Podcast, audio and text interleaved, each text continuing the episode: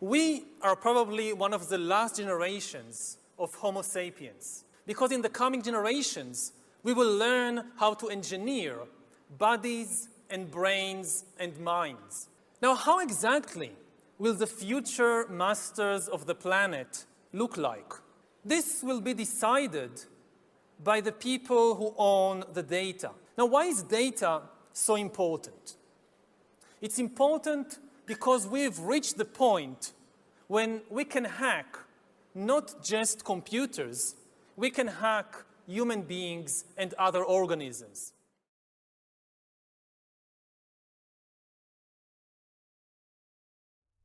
Hey guys, George Mesa here, Third Eye Edify podcast. And we just heard something there from Yuval Noah Harari, who is a transhumanist for sure, and a member of the World Economic Forum, which should be no surprise to anyone listening to this. And if it is, I highly suggest doing a little research on the World Economic Forum.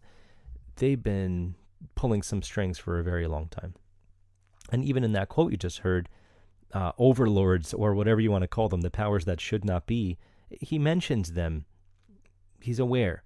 They're all aware of it. And I'm here to help you become aware of things you probably didn't know about that were hiding in plain sight, right in front of your eyes, right underneath your nose. And whether it's you who are engrossed into a digital world or your children, it's not as harmless as it seems. And for the entirety of this program today, I will be coming from a place of experience. I was that guy. All I did is play video games. All I did is wait for the next technology. That way, I could also be closer to that, what's called the singularity that Ray Kurzweil so eloquently placed in his work and his, uh, his basically a philosophy. It's basically a religion to be followed. Singularity being that point where man and machine are are one. And much like this previous comment you just heard in the opening, um, Homo sapien no more. If that's something you'd like to believe, it's incredible what has happened. So much has changed, and yet it was all there all along. This idea of transhumanism, the idea of a transhuman being again, just a conspiracy theory, some science fiction gobbledygook. It, you know, wrapped up in novels, wrapped up in film and movies. But the more you look at these films and movies, you see, and, and books, you see that everything they wrote about is not only here, but it's exactly the same in some respects. That is the nature and the power of predictive programming something along the lines of a thing I've mentioned in the past. You have to invite the vampire in for his power to work over you. And keep this in mind too. Mice never really see their trap. They just see cheese. I wouldn't necessarily call that a Trojan horse. But a lot of these things are often brought into the public in a good light. Much like the mobster who donates to charity to have a good public image, these things are often brought in as cures for certain things. We're going to look at the Neuralink from Tesla, from Elon Musk. Um, you know, that's made to help with you know brain problems. Um, it if it if it can do that, obviously it's a good thing. If you don't have a leg and you ha- you get a replacement leg, this is amazing. We really do want that. If that leg is a smart meter type thing that, you know, finds everywhere that you are and knows what you're doing all the time, and that's not a good thing. This is what I mean by Trojan horse. A lot of these things are brought in as what is supposed to be something great and good for humanity, and it's often going to lead to many other things. And it's out in the open. The World Economic Forum and places like it are always telling you what's going on. You just have to go look for it. It's not really said in a lot of these kinds of forums that we saw uh, in the beginning and other things like it. But when you go to their own website and look at their own things, you see it right away. And we're going to check out a lot of that stuff coming up. But you saw the thumbnail to this video Transformers. Are you a robot in disguise? That may seem like a bold statement, but I don't think that it is. Do you have a phone on you? Are you watching this on a phone? Thank you for watching, by the way. This is not trying to tell you to throw your phone out the car window or out of your three story apartment window right now. But just think about it. If you, as a human being, are not only quick to grab your phone for information and advice and anything, directions, spelling, things you can get by asking other people, things you can get from encyclopedias and books, knowledge you can acquire and keep on your own? Or have you looked at your phone for something you already knew? Have you used your phone just by instinct, just by the nature of the way it's developed in our culture, in our society? Did you ever grab a phone to find out or confirm something you already knew? This is the nature of a cyborg. This phone, it's not inside of you. It's not implanted into you. Of course, people do have that already chips, brain implants, these things exist already. And some would say that you may even have other things injected into you nanobots, things of that nature. You think I'm just spitting out random nonsense? I'm going to show you people that like to tell you that these things are happening and that they're going to be useful for you and for society as a whole. Now, again, are you a cyborg? Obviously, you're not some Terminator, half man, half machine, where your whole skeletal structure is this indestructible, you know, modern technology robot. I'm not saying that. But think about this. As long as you have battery and a signal, you know way more than you actually know. What's the capital of Uzbekistan? Maybe you don't know that offhand. Boom, your phone has the answer. Now, that's an arbitrary idea, of course, but it's there. It's there.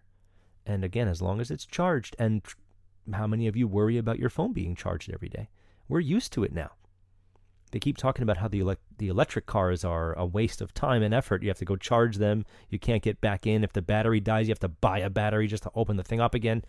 There's faults Maybe they're on purpose, maybe they're not.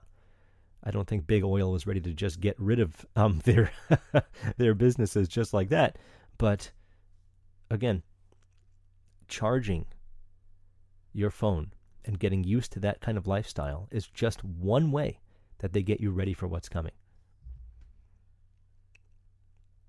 You don't have to charge your own battery, technically speaking, as a human, but you do sleep, you do energize yourself. There's that thing called the second wind. There's ways where you can find reserve battery power, power, so to speak. I don't want to put it into those terms because I'm against that, of course. The idea that we're computers or machines, we may behave similarly, but we are by no means any of that stuff. And we don't have to be plugged in to an electric circuit to be charged up. You have to eat right and take care of yourself and get out in the sun a thing that is extremely hard to do nowadays, by design, I would say. Believe me, I know more than most. I really do. Hey, want to go hiking? No, I'd rather stay inside and play video games all day. Thank you very much. Which restaurant should we go to? Which one has the better arcade again? That was me. That was definitely me. If you chose a restaurant or a movie theater based on which arcades they had, then you were primed up to be this person. I was definitely supposed to be this person. I went to school for computer science. I was ready to make video games. I'm not saying video games are evil, but I truly believe that the way video games have evolved recently into the way that phone games behave and the kind of I don't even want to call it an arcade, the kind of, you know, crazy rewards for minimal effort. Some rewards are just for turning the game, if you want to call it a game. Just for opening the app, you get rewards. And and you know, I always hear from uh, younger students of mine things like, "Oh, I made a, I got a billion points today," and I'm like, "That's great. Is that a lot?" Some games a billion might not be a lot. It's just they like to show you big, huge numbers, so you feel like you're doing something. But A lot of times, those games don't have a lot of effort involved into getting better at them or succeeding any goals. Back in the day, you had to get good at the game to beat it.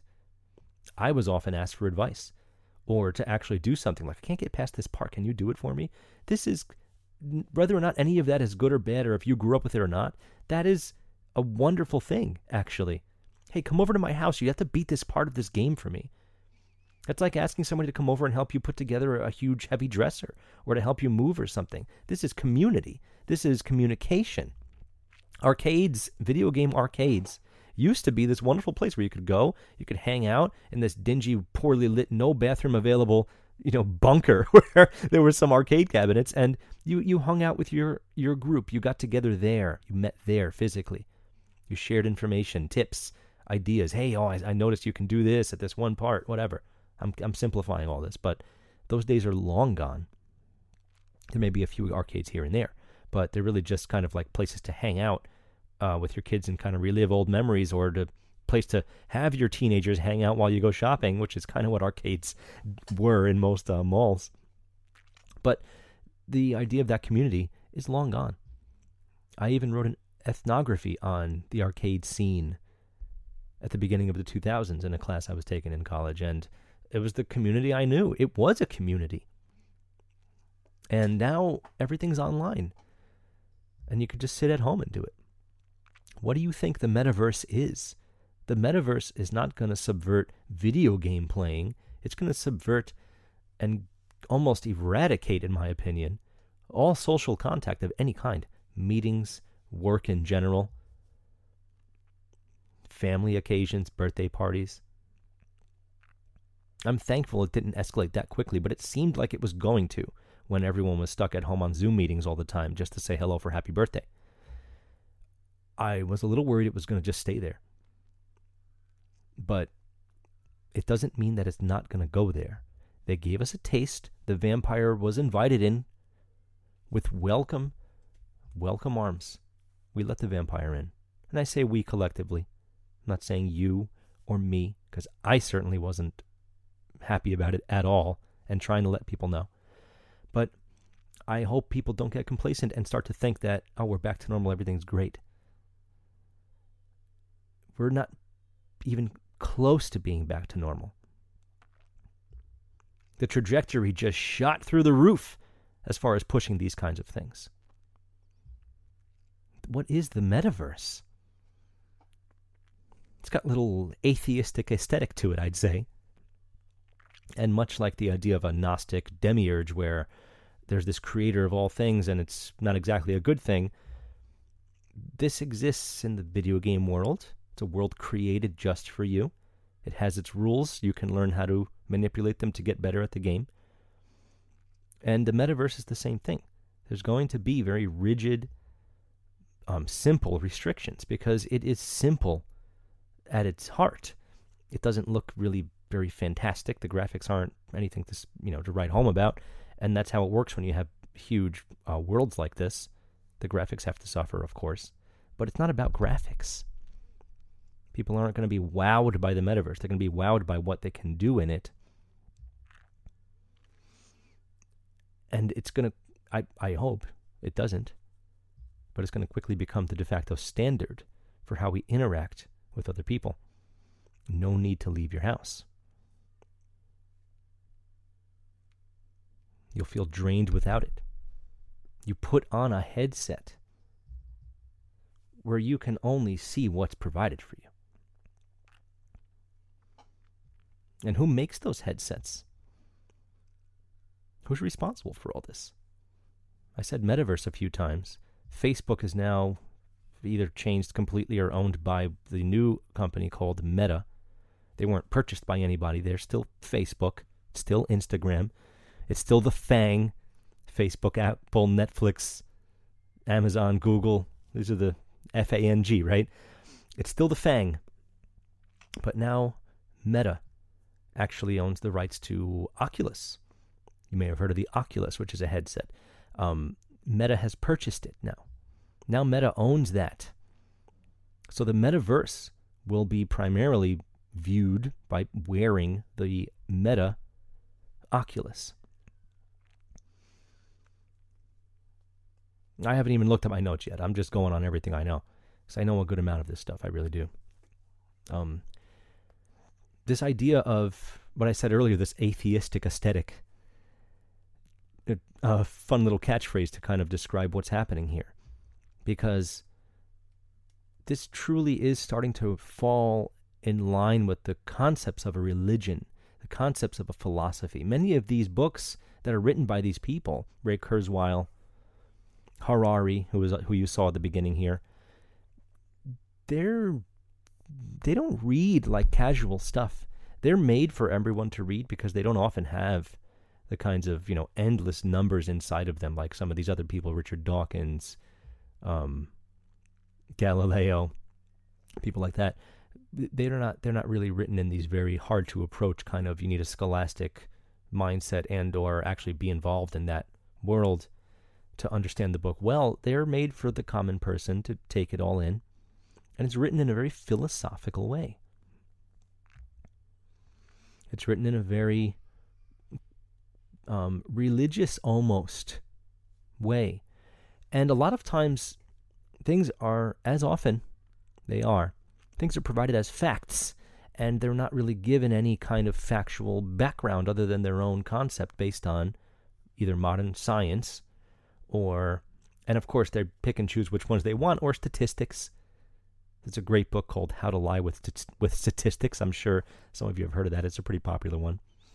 Compared to a lot of the other books I'm reading, which aren't really very popular for a number of reasons, I'm sure. Um, a lot of baggage here. I just laid down a lot of stuff. But the most important thing out of this little, what I will call an intro to this episode, is that you have a phone on, on you all the time. And it kind of makes you a cyborg when you use social media, you are not putting a headset on to lose your surroundings and become part of this metaverse, but you are in the metaverse, uploading everything you think, every time you type, every picture you show. Your life exists in a cloud as it does on your wall, whether it be Facebook or whatever other social media app you use. You don't get away from it. No matter which one you use, you're in the system, you're in it. And again, in that quote in the beginning, he's mentioning that who is in power? The one that has all the data.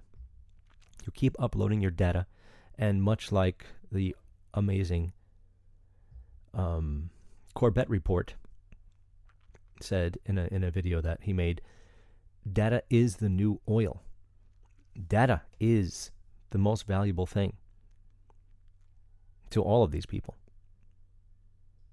not just a sample of your blood that they grab right from birth, not just your scholastic record, goods and bads. This is much now a much deeper kind of pe- peering through the looking glass, breaking the fourth wall, seeing the typer, seeing the story maker. You make your own story on these things. And you're confident that you're safe because of that? I don't think so. I don't think so. And you should think about it if you haven't. Because all of those things are one way that they get all of your information. Now, this brings up a lot of other things. Because that's being transhuman as well. Just having a Facebook profile makes you transhuman in a certain way. How is that? You have a digital identity. It's actually your own view of your digital self that you create willingly for free, by the way. And it is very valuable, this free thing that you have. You essentially create a website of yourself with no repercussions, really. You can say and do whatever you want. Although I know sometimes with interviews for certain jobs. And you know if you're a teacher and you post certain things and word gets out you could easily lose your job. That's a whole different story. That's a whole different i agree disagree with whole different thing altogether. You have a digital identity. And what does identity actually mean? I looked at a bunch of definitions. I always do as you know. I've got a few here but Um, one of the most interesting ones I found was definition number five in the Black's Law Dictionary the authenticity of a person or thing.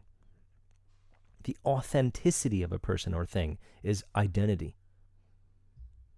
In that regard, I would think that something like a social media profile can actually be null and void because I could, you can buy someone's profile. I personally have around 2,000 or more Facebook friends from when I used to use it all the time. I reopened it recently just to help me get this thing going, actually. I don't use it for any other reason. I don't even like my friends, my wife, my family members. I don't touch it. I don't touch it. It's not because I'm holier than thou. I'm just avoiding it at all costs. I'm using it for my own person. I'm using it as a tool for my own personal, potentially my own personal gain right now. It's a business move. But somebody could tell me, hey, you have 2,000 friends. Can I buy your account? That way, when I use my thing, I'll, they'll all see it. People do this. Automatically, we don't have we don't have confirmation of the actual identity. Anyone can use any account.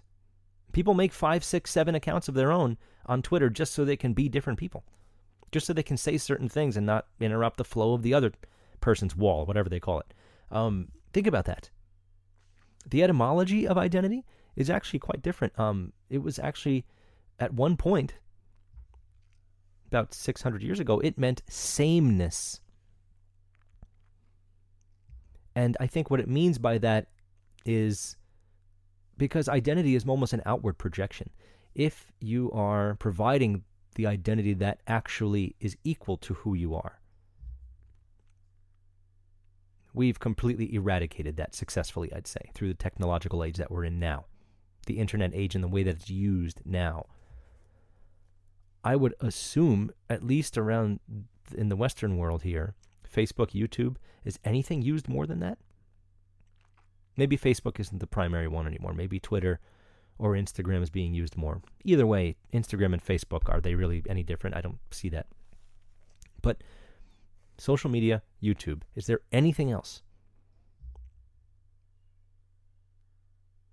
Maybe it's becoming harder to use the internet for things that I'd like to use it for, researching things. I have to rely on all these books because it's harder than ever to find things, believe me. And that is a product of design. It's also a product of input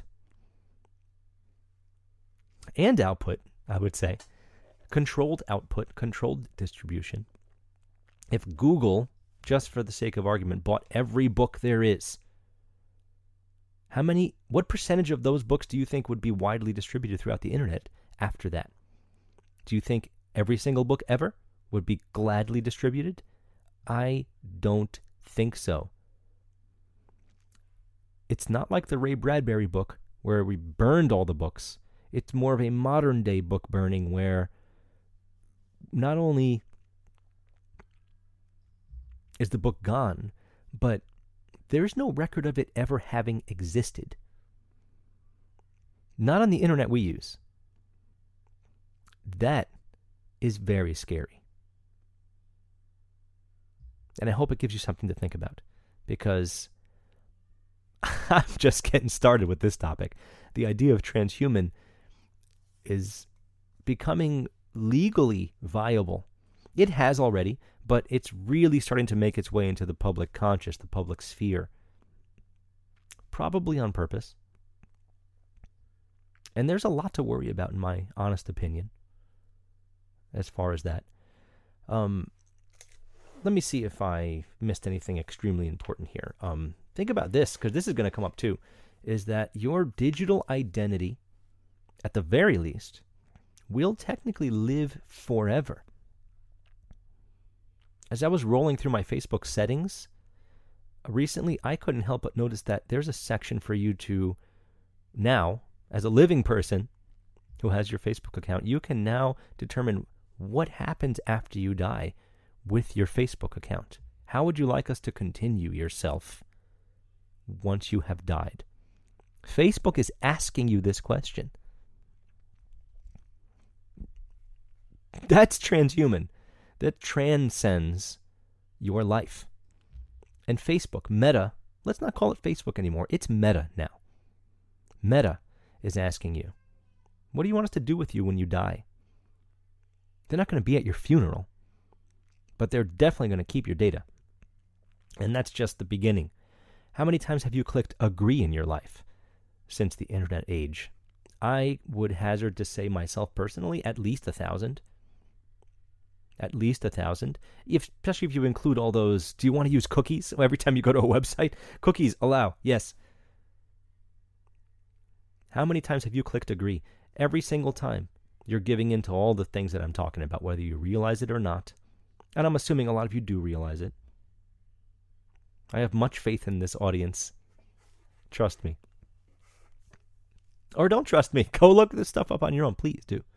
Um, I, I, what I haven't done that I'd like to do is provide books that I've used as references in my show notes. I will certainly be referencing books, and I will certainly give you uh, links to things like the video I showed earlier and the video I'm going to show later.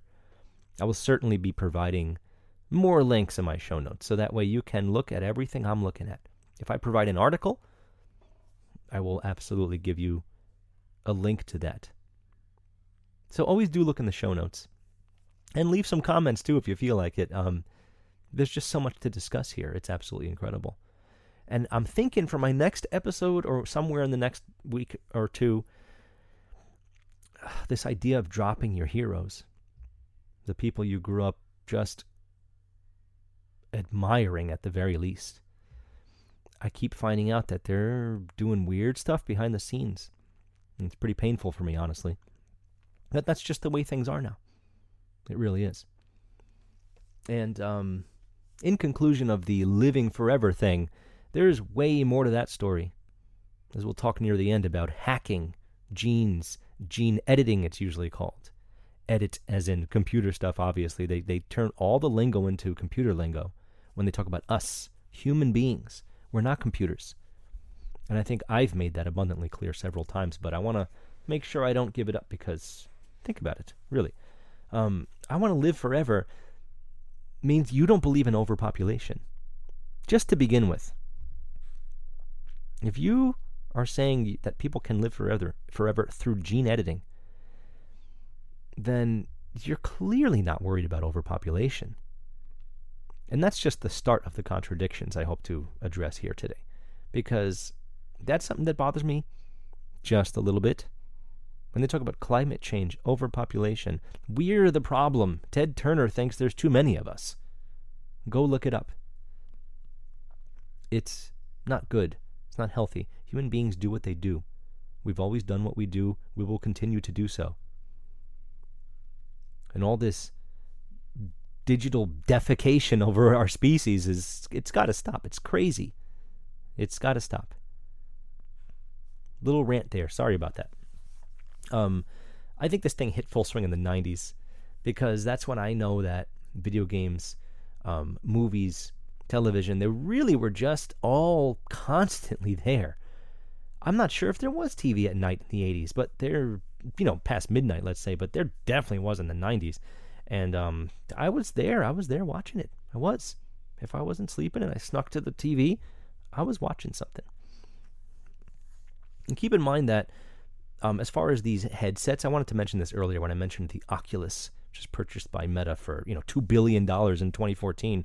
It's a long time ago that they were trying to get these headsets going. They've tried them many times, but they're never very good. They're getting much better now.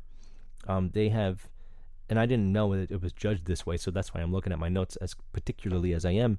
Um, you get pixels per eye, right? Pixels per degree and each eye has a certain amount as you're looking through because there's two places for your eyes to look when you use these headsets. Um, they're getting pretty huge, and apparently humans have a 60 pixels per degree limit. This is for each eye. So think about that. These goggles are trying to anticipate how much they're trying to use and utilize the extremes of human design when they're making these things. Now, that, of course, as it always does, sounds like the logical best idea. But the closer these things get to reality, and I assume it will take a while for the headset to do that. There's got to be a better way, and they'll get there, I'm sure. But the closer they get to that, the more people are going to want to use it, the more people are going to be doing it for way too many hours every day. Take the headset off, it's nighttime, all of a sudden you had no idea. That kind of thing. At least when I'm playing games through the night, I can start hearing the birds chirping in the morning, and I know it's maybe time to start thinking about stopping. The old me, that is. But um, just again, think about that. These lenses often have three different settings as well, distance settings, and they kind of judge how much of your sides you can see. They kind of squeeze you in to a tunnel vision of sorts. And I'm mentioning this because I think this happens when people are on their cell phones.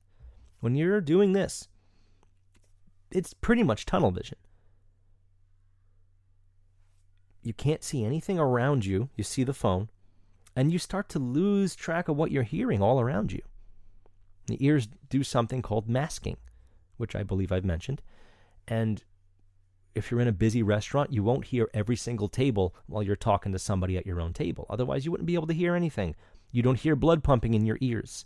This is on purpose by design. When you have your cell phone, I feel like everything gets masked. You're too focused on this tunnel vision. The headset is going to exponentially increase that tunnel vision. These are all things that are coming very soon. So, who created the Oculus? Great question. Um, it was John Carmack who had a big hand in it, working for this company, ZeniMax. As far as the Oculus, there's other ones. As far as the Oculus is concerned, John Carmack is one half of the team id ID, who was most popular for making one of the most important games of all time, Doom, which came out in 1994. And um, John Carmack went on after this, and I think I'll talk a little bit about Doom in a second. He went to make his own aerospace company, um, Armadillo Aerospace. They were looking to do some low or uh, low orbit, sorry, low Earth orbit stuff. Um, you know, getting people to travel, kind of like Virgin Galactic, kind of like what Blue Origin's trying to do, where you can get people into not space per se, but pretty high up. Uh, keeps falling through, as far as I can tell. Go look it up yourself if you're not uh, sure. They often sell tickets. Even I remember Virgin was selling tickets, and I think it was the '90s even, and they just got refunded because it didn't happen. The project never happens. They're working on getting rid of windows from airplanes. Why? What don't they want you to see when you're as high up as you can possibly be? We'll save that for another episode, I think. Of course.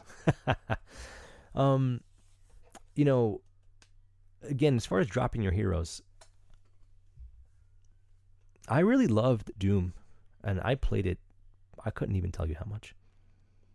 I remember a teacher that I had in junior high, who will remain nameless. She had a gateway, one of those new gateway computers, and they were certainly pretty popular when they were coming out.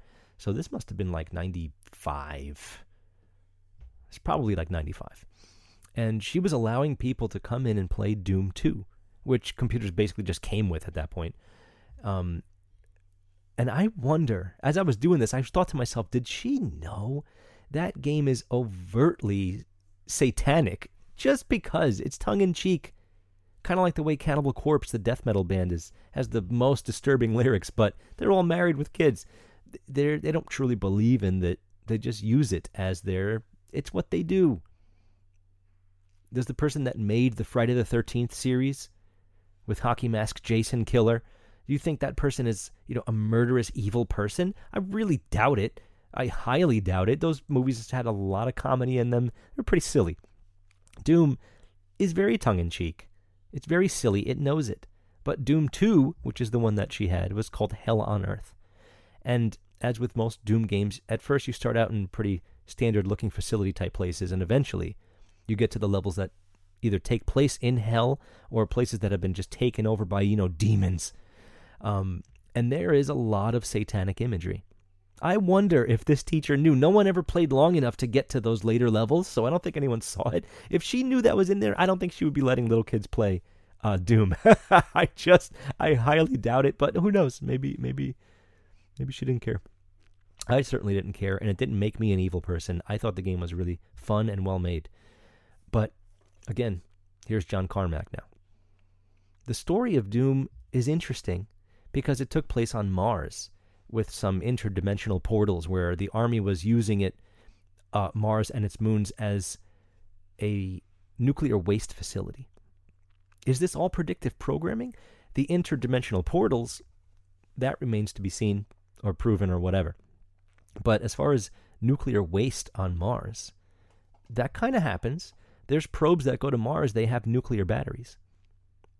And um, we are bringing nuclear things to Mars apparently bringing nuclear things to Mars. I'm. I don't believe it. I just don't. And the proof isn't very good.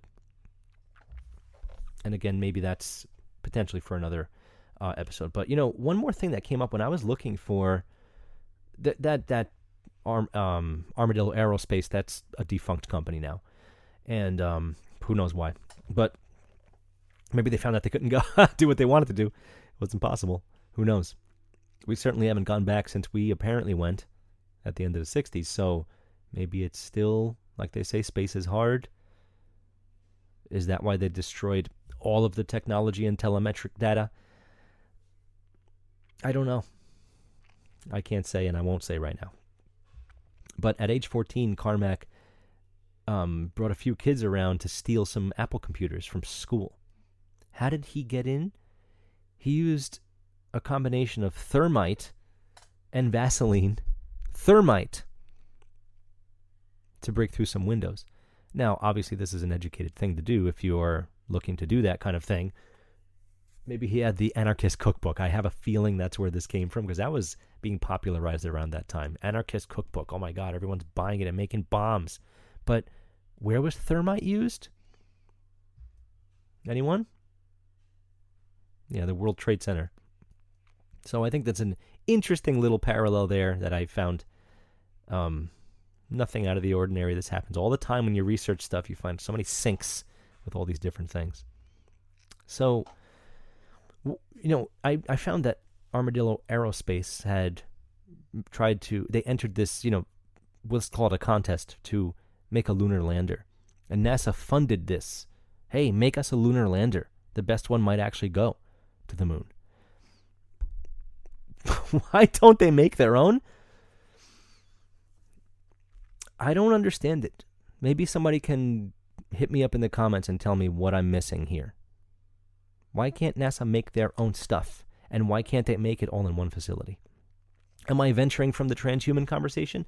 Not necessarily. DARPA, NASA, these are all military industrial complex type things. And they're all pushing for this transhuman thing. You think the the the military doesn't want cyborgs for war? You think they don't want enhanced human beings to go and be the better team, whatever you want to call it? Who raises their flag higher? Cyborg will. Are you going to beat a cyborg in a not in a physical match, certainly not. Maybe they can handle the weapons you have too. A gun won't even matter. A bomb, not good for close range. It's a lot to think about as far as warfare is concerned. War is very often the creator of much of these things. Going back to the beginning of the history of video games, it's the same thing. It's all funded by the same people. It's all coming from the same colleges. And um, this episode and episodes on video games and things like it certainly won't just be one episode. I've got a lot more to talk about, and um, there's just so much to get to here. Um, this reminds me think about this things go obsolete. At the base level of conversation with problems that may occur, with putting a chip in your brain, the Neuralink, let's say, from Tesla, which I'll show you some pictures of very soon. What's one of the big problems here? I started reading Ray Kurzweil's The Age of Spiritual Machines. I've had the book for a while actually, and I never opened it up, but I was, I know that it has a lot to do with what I'm discussing. And um, early on, it talks about the seven phases of technology, the seven steps of life cycle of a technology. The final step is obsolescence. Obsolescence, and it's it's interesting how things seem to have a forced obsolescence in this modern technological age. Some of you may know that 3G is being phased out right now. This is forced obsolescence. They were still using it for lots of things. Lots of different things, as a matter of fact. So why get rid of it? Why why shove it aside all of a sudden? I don't know. But I remember there was the uh, analog to digital, you know, TV, the digital transition in the U.S. and for the broadcasting of terrestrial television, and that was 6 2009. Hey, that I'm not going to go there, but it does add up to 9 11. Um, that was forced obsolescence for your televisions. No more tube televisions, guys. No more CRT, cathode ray tube. I liked them. I thought they were great. Yeah, they were a little heavy, but everything looked great on them. Now we've got the smart TVs, and yeah, things look great, but too many options, too many ways to mess with your picture. And I think a lot of households don't have their TV looking right because it takes so much more work to even approach it. For them to say everything's digital, everything's HD from now on, everything's going to be a smart TV. You think your phones are listening to you? Your smart TV is too. Your smart fridge is also. Your smart toaster. Everything's listening. If you have one of those Alexa units in your house, those Amazon things, it's listening. And it's constantly showing you things that you don't need to see. Updates on, you know, the news they want you to know about. Silly, nonsensical questions that don't add to your life at all. But Alexa thinks it's a really good idea to learn. Alexa is is Alexa in your house right now? Is she not your little robot companion? The transhuman world is here. It's a matter of how fast it's going to es- escalate. And I would say, eschatologically speaking, it's escalating very, very quickly. And much more quickly than you might think, as I hope to prove by the end of this episode, with a uh, recent thing that was passed off by the president, an executive order from Joe Biden. I'll show you that on the screen in a little bit. Um, you know, I wrote this down. It wasn't necessarily part of the conversation here, but something that came up as I was doing more research for video games about two years ago is that most psychologists don't agree that gaming disorder belongs on the ICD, which is the uh, International Classification of Disorders. They said it's, the kids will be fine. You know, if you don't think that gaming addiction is real, ask anyone that's always on their cell phone whether they're playing games or not. Social media, that is a game. You scroll through it, you get benefits from doing it a certain way. You earn more friends by doing certain things. If you click certain buttons and certain likes a lot, you get more coming in your direction. There's a risk reward thing going on. It's a video game. It's 100% a video game.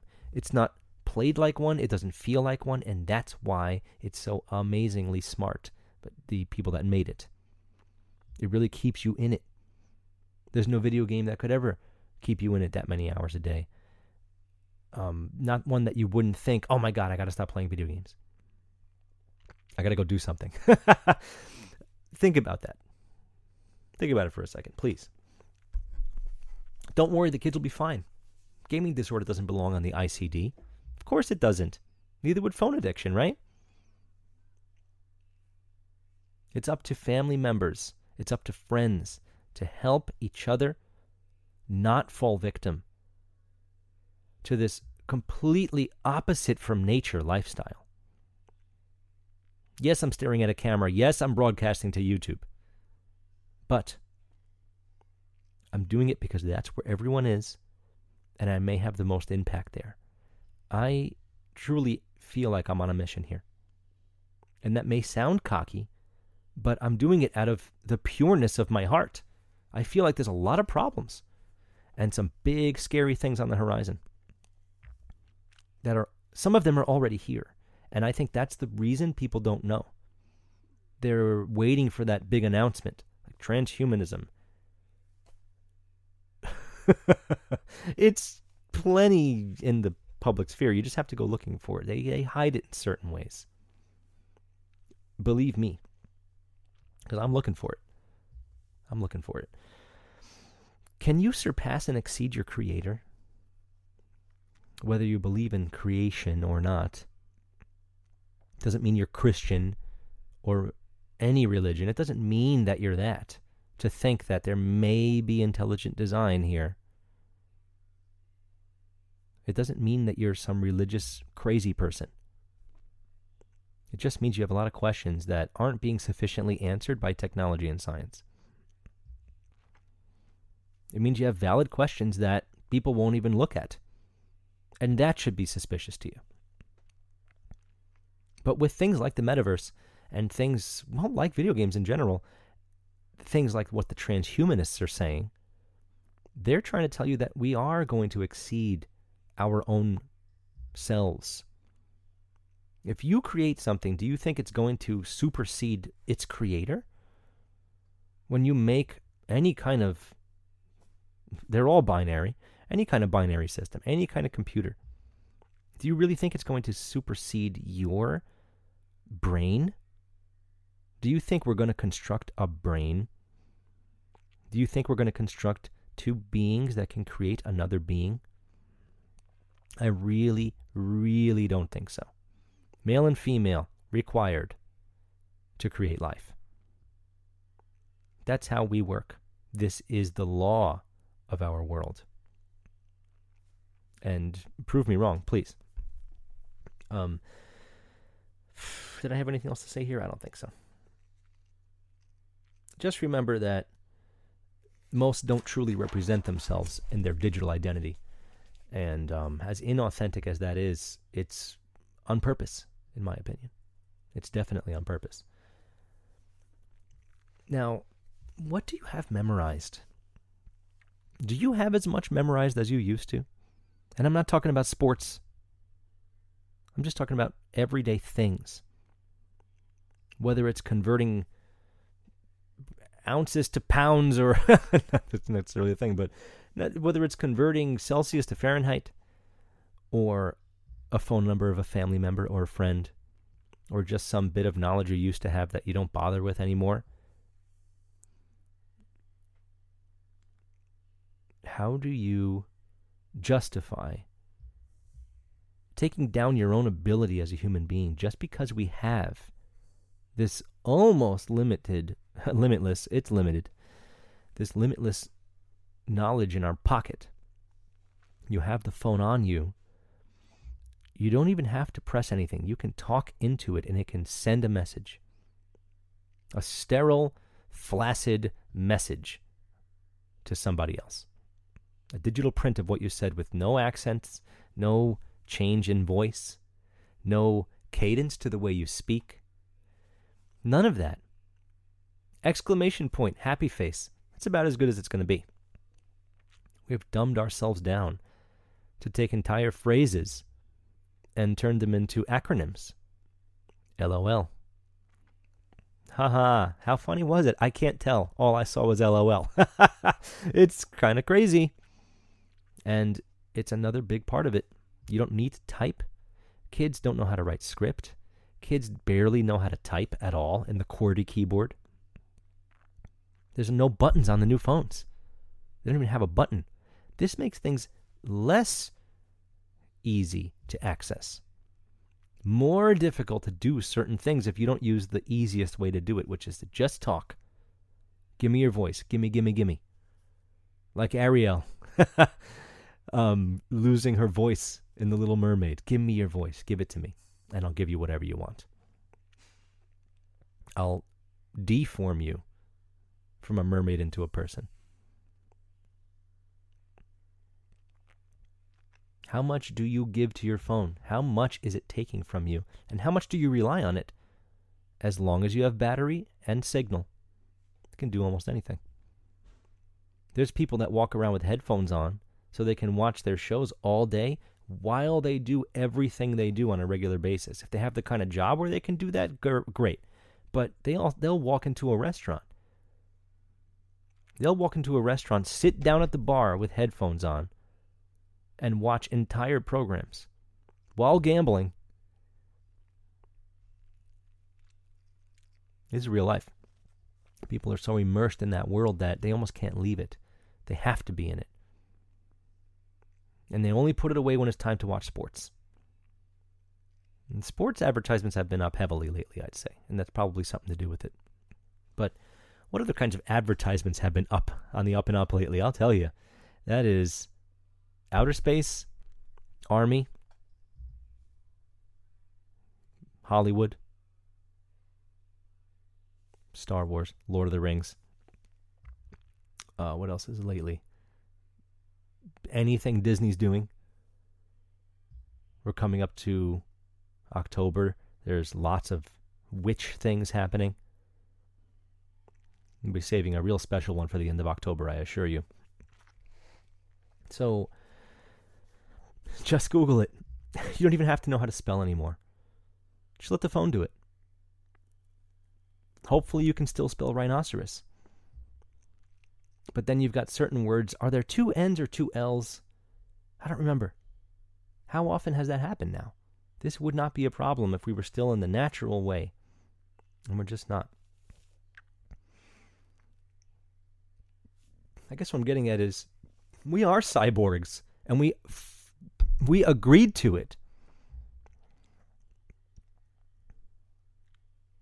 We spend money we don't even see. Our digital wallets are ejaculating dollar bills everywhere you go.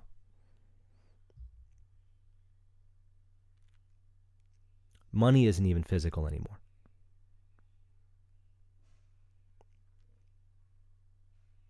I had Dan Bailey on last week. It was an incredible interview. That man, um, I've seen him do his thing with bartering. Not everyday things. Well, maybe sometimes, but hardly for everyday things. But you can, there are ways around currency. If you have something to offer and someone else has something to offer that needs your thing, you can get their thing and you give them your thing. Bartering. There's so many ways to do it. People are so not into buying used things. If someone's done with a crib, a baby crib, they're never going to need it again, probably. It's time for somebody else to use that item. It's not time for Amazon to ship another one.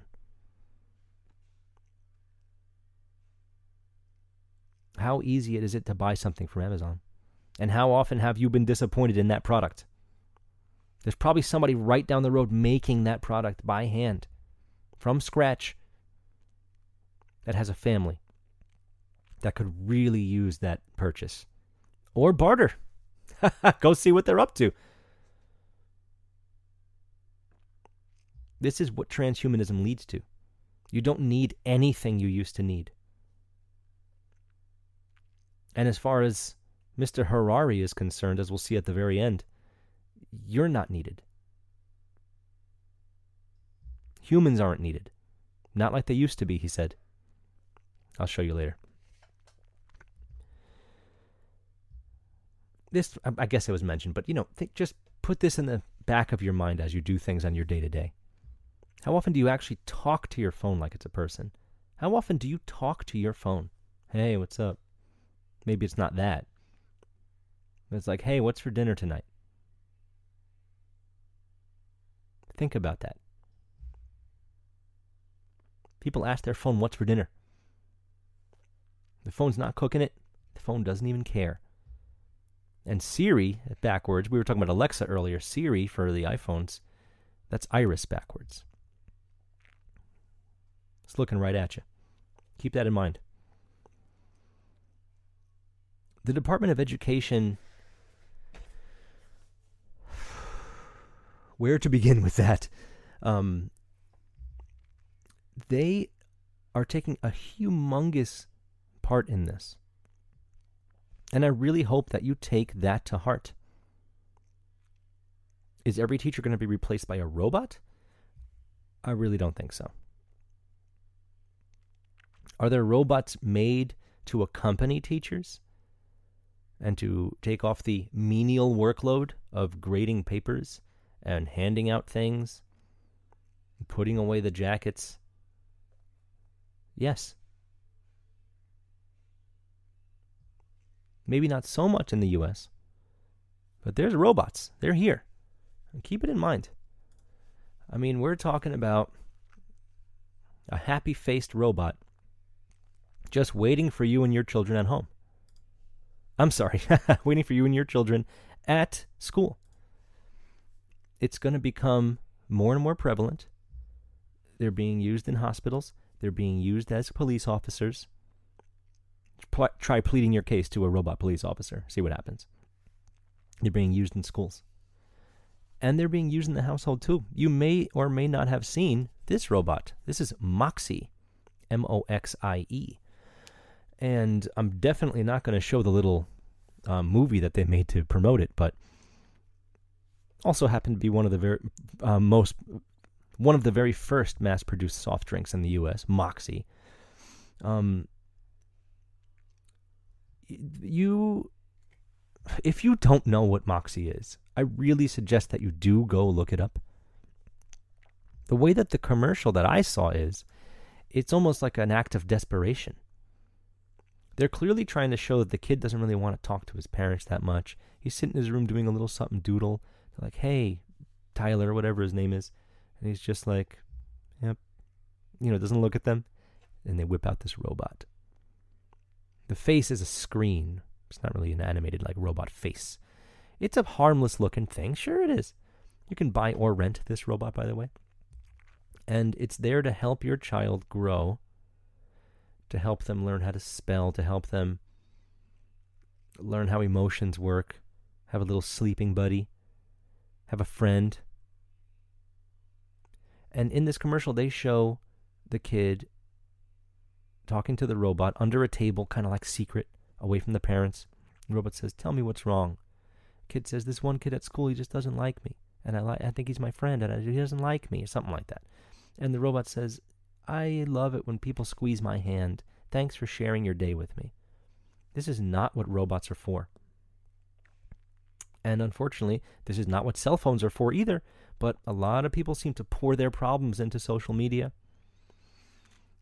way before a loved one, a friend,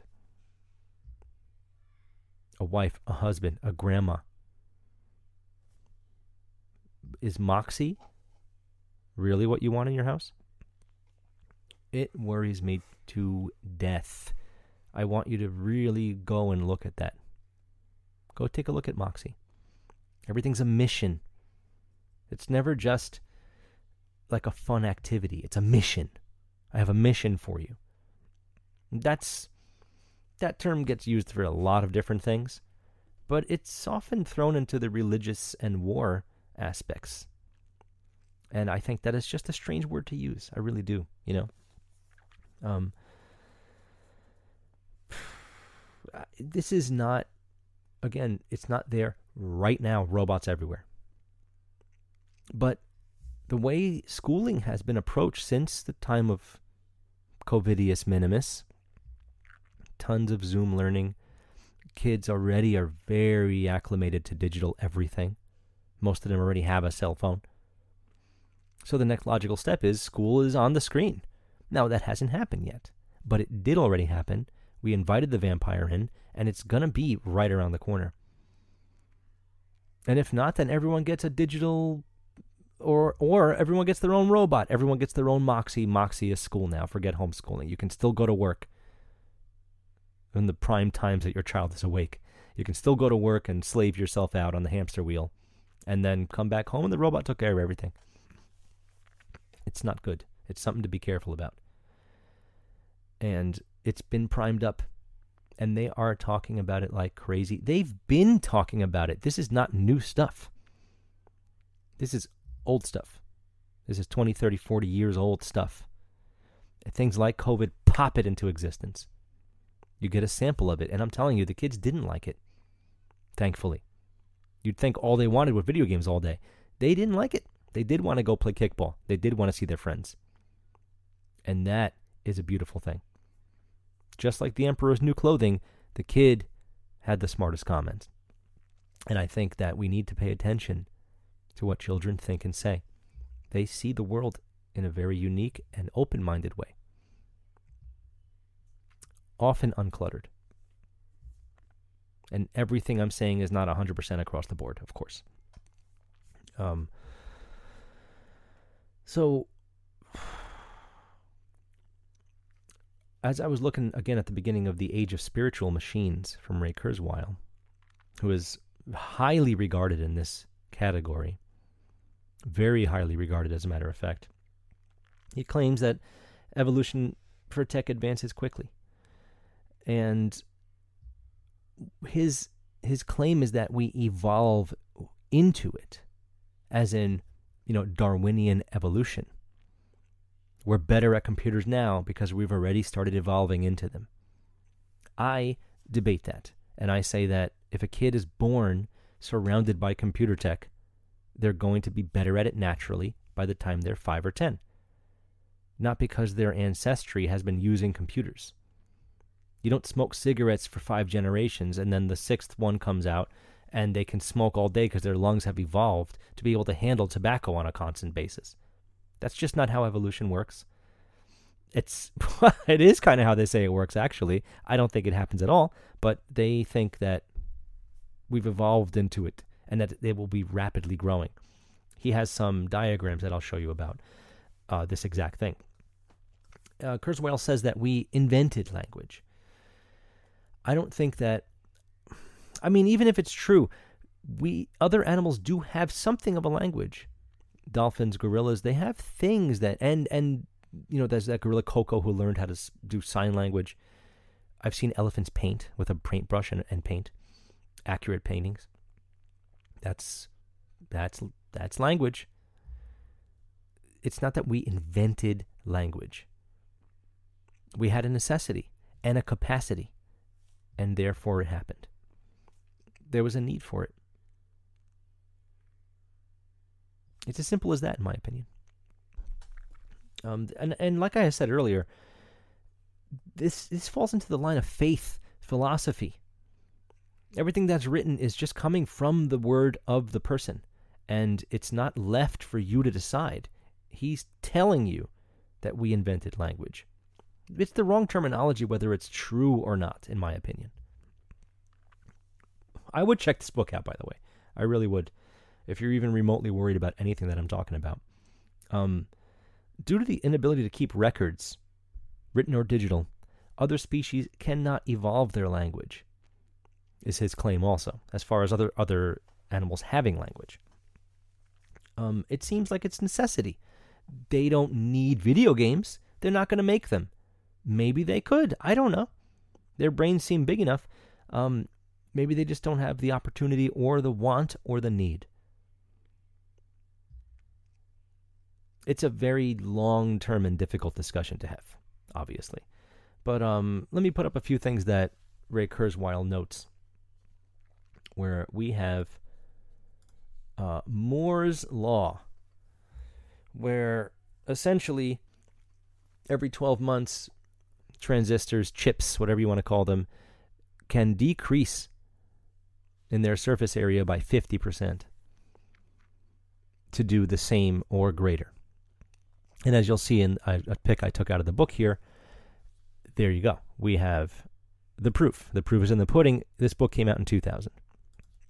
Now, he also has something called the law of time and chaos. Essentially, um, there's the law of increasing chaos and the law of accelerating returns. You can obviously take a pick of this and look at it yourself. There's actually more to it, but I gave you the meat of it. Um, as far as the law of increasing chaos, when chaos increases technologically, there is um, less technological evolution, or biological, if you want to put it into those terms. This is by time. When there's more chaos, there's less evolution. I can agree with that. Law of accelerating returns. When there's more technological evolution per time. When when technology grows fast. It comes to a point where things get chaotic because markets get flooded and so on. And the amount of technology per, let's just say, year decreases eventually. Now, I'm showing this because it can be discussed as technological or biological, which I find fascinating. And a lot of these guys are, of course, proponents in the evolution thought and other things.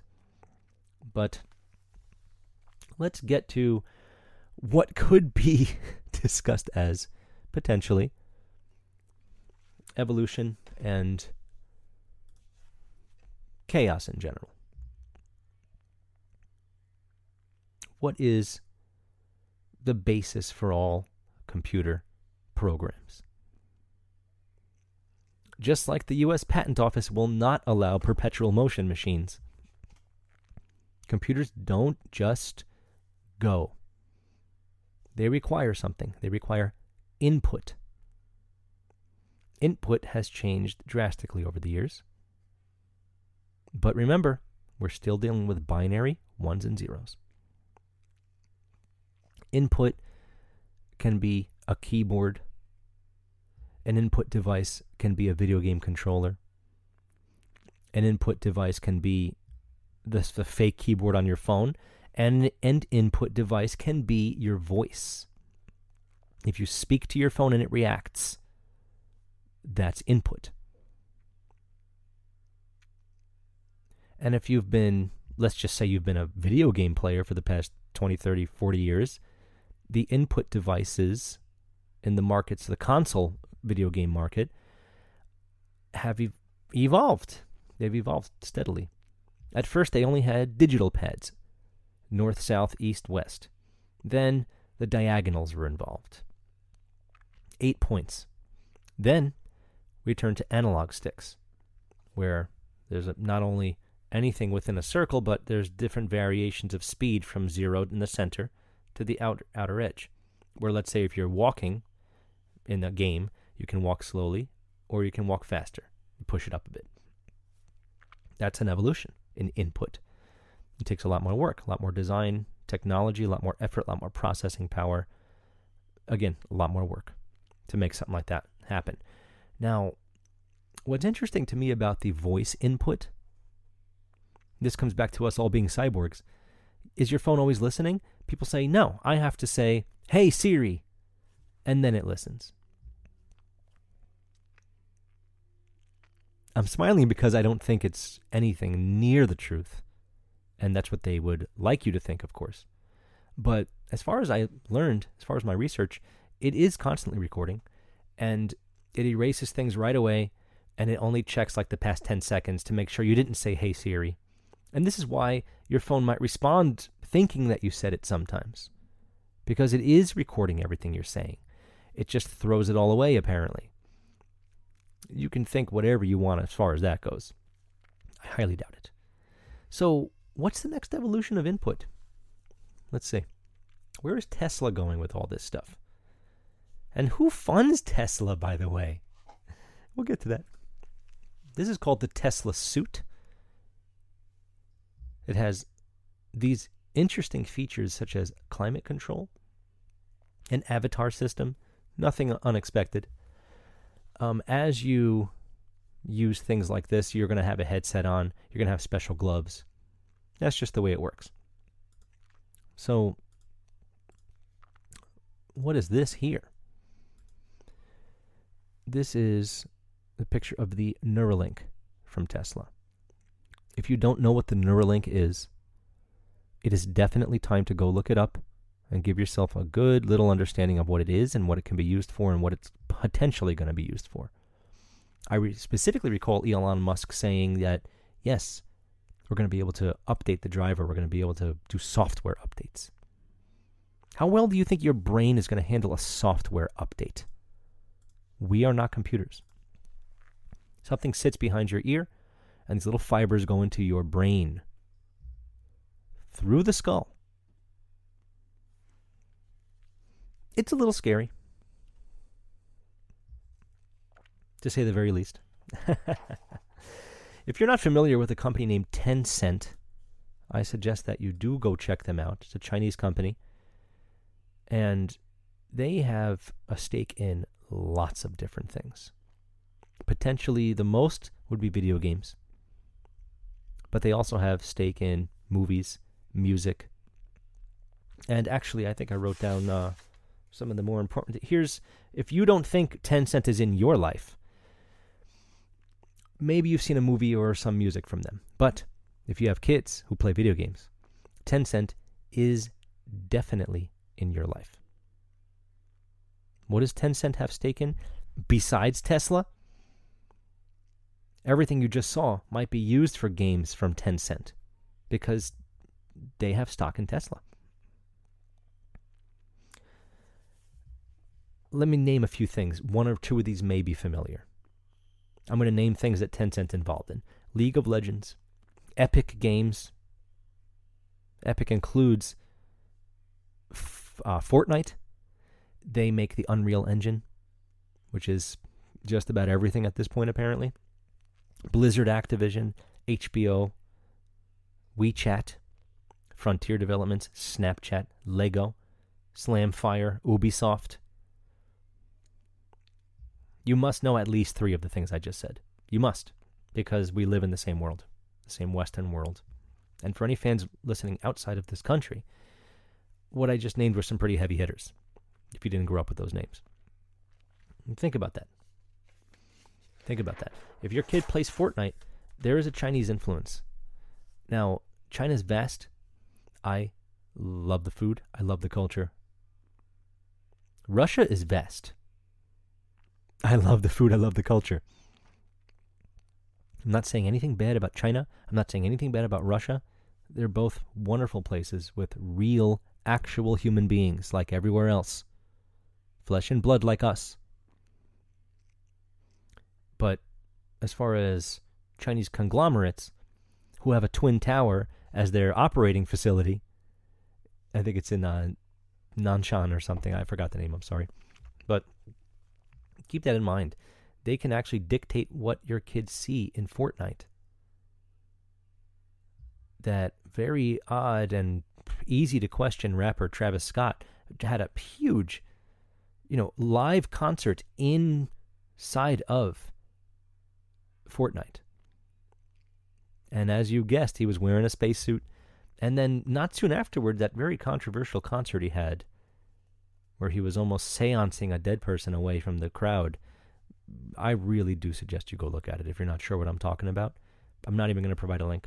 Anyone who wants to find that is going to find it on their own. It was not much disturbs me. It was pretty disturbing. It's odd. And he's, you know, probably a millionaire or whatever you want to call it. As if money is a real status thing. I doubt it. Um, so we're maybe getting to the end of this end. There are people that call themselves transhumanists. Whether they're transgender or not, they are all for the merging of mind and machine. Where is it a soul anymore? Is it a physical? No. You're just uploaded on a cloud. You live forever. We will edit your genes so you can live forever. So I want to produce some footage and some ideas from somebody named Martine Rothblatt who founder of SiriusXM, creator of SiriusXM, transhumanist, the head of United Therapeutics. They make medicine, of course. Now, maybe this medicine has saved a few lives, but there's way more to the story here. This person, as far as that overpopulation thing I meant earlier, this person is saying you don't have to worry about it. We can send you out into the many areas of our solar system. There's plenty of room for all of us. Talk about spreading yourselves thin. A Mars facility, perhaps, a moon facility. Who knows what she's talking about? And not necessarily a she, this was Martin Rothblatt until he decided to become a woman.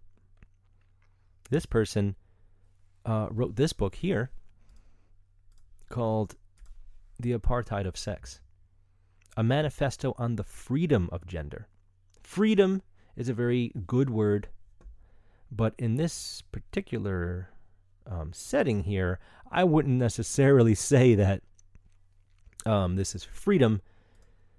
The idea is that in this in this book, there are as many billion people as you can name in this world, and every single one of them can be their own gender. Billions of genders. Billions. There are two genders, and each one of them is required to make another life. And I would hope that that is very provable. But um, before I show a few things, why don't we just take a moment and I will show you a scene of her from a YouTube video called The Death of Death. A provocative uh, title indeed. All right, check this out. Uh, so, what's your view of our ability to engineer around whatever those limits might be? Ray, I think we all have to be very skeptical about people who say that there are limits to what people can do. Human beings are the species that transcend their limits. And it was just a few decades ago that people said that humans would never break the sound barrier, that humans would not break into outer space. And it's the same thing with technological immortality. It's uh, just a concept that um, thousands of uh, teams of people throughout the world are working on and I'm quite confident that we'll be able to transcend the barrier of disease and old age before the end of this century. Now, we have this outdated software that runs inside our bodies. It evolved thousands of years ago. Things were a little bit different then. The fat insulin receptor gene says hold on to every calorie because you don't know where the next calorie is coming from. That was a good idea a thousand years ago. RNA interference just emerged a few years ago. We can turn genes off, and there are a thousand medications in the pipeline using that. Gene therapy, where we add new genes, has been around for a long time. So, your company has been pioneering a, a, new approach to gene therapy. Could you talk about that? Sure. The United Therapeutics approach to gene therapy is to take advantage of the fact that a replacement gene automatically finds its right spot within the 3 billion base pairs that, that make up our DNA. It's a, it's a magical property of the DNA, and it's almost as if nature is inviting us to help fix its, its bugs in its code. Check out that wording. Nature is inviting us to help fix its bugs or its code. The, the first thing is that we're discussing humans as robots, which is a big part of how they use their lingo to get you to almost be comfortable with it. Much like watching a movie that talks about this prepares you for something along the lines of it, and it makes you ready for it. And this is the power of entertainment. I really do believe it's called broadcasting for a reason. I really do think they're casting spells as they do this. Words are spells. You spell them, it is a spell. And it works every single time. When you speak to someone, you create imagery in their mind. This is automatically a spell, right? Not good or bad. It just is. It is the way it is. This is the proof that symbology can be even more impactful of a language than written words. And they often transcend language in different dialects in different parts of the world. Again, something to think about that um, is for sure. Um, I wanted to mention that transhuman was actually coined by um, Julian Huxley, who was an older brother of Thomas Huxley, who was right there for good old Charles Darwin. I've seen his name being put up as the uh, Darwin's bulldog. So, you know, that that family, the Huxley family, very interesting for sure. Definitely something to research. But for there to be an infinite number of genders and then we talk about ourselves as computers. Are, do computers have different genders? Do computers have. If not, then we're already not able to produce a human being with this technology. But we can hack them. That host mentioned mRNA can turn genes off. Does that sound like a good idea? I don't think so. I don't think so. Um,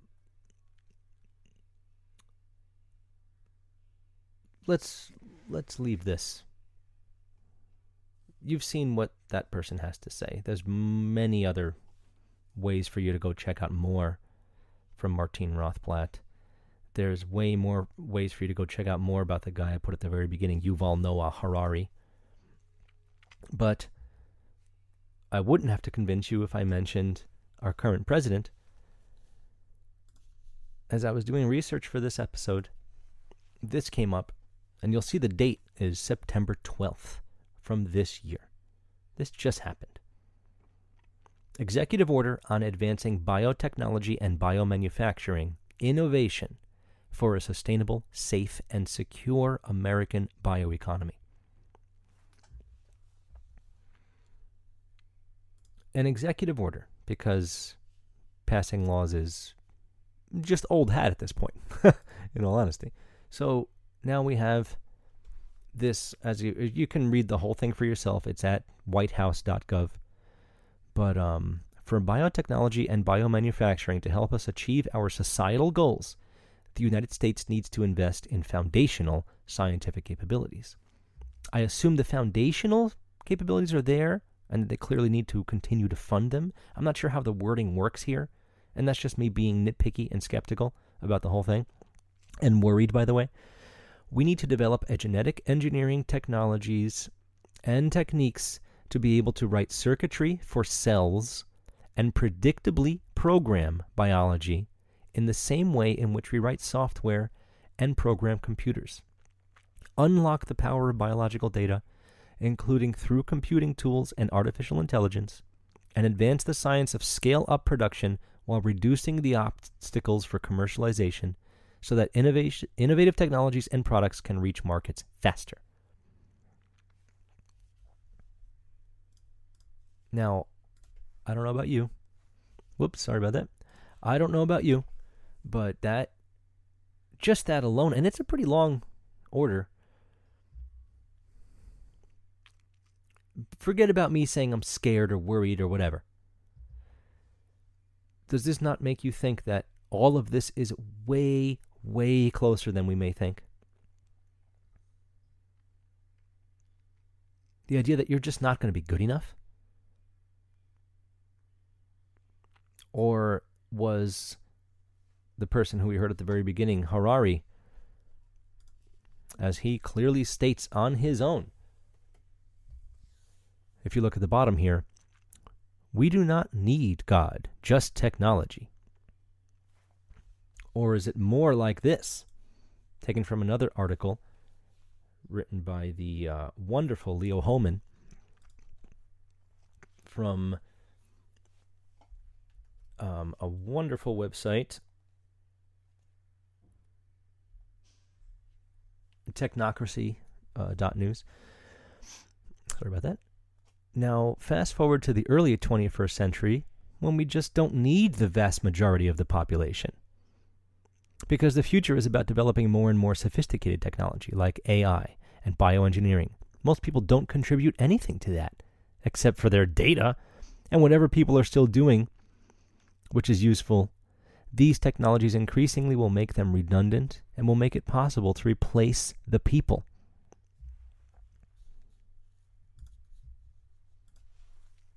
Am I taking this out of context? I don't think so.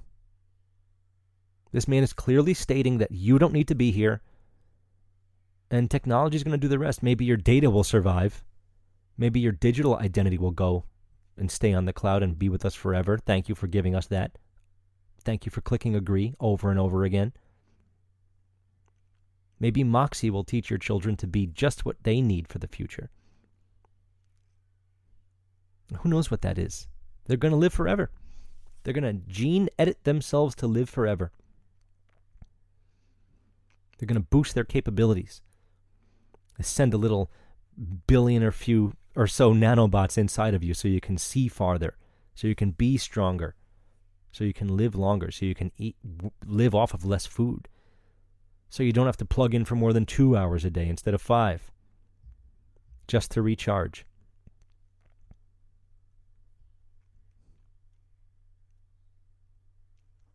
These people are not on our side and they're always made to be seen in a, a very different light, almost a guiding, positive light. I disagree. And when you start reading all the things they say and start listening to all the things they say, they don't slip up. This is how they feel. This is what the World Economic Forum wants. Remember, you'll own nothing and be happy because we say so.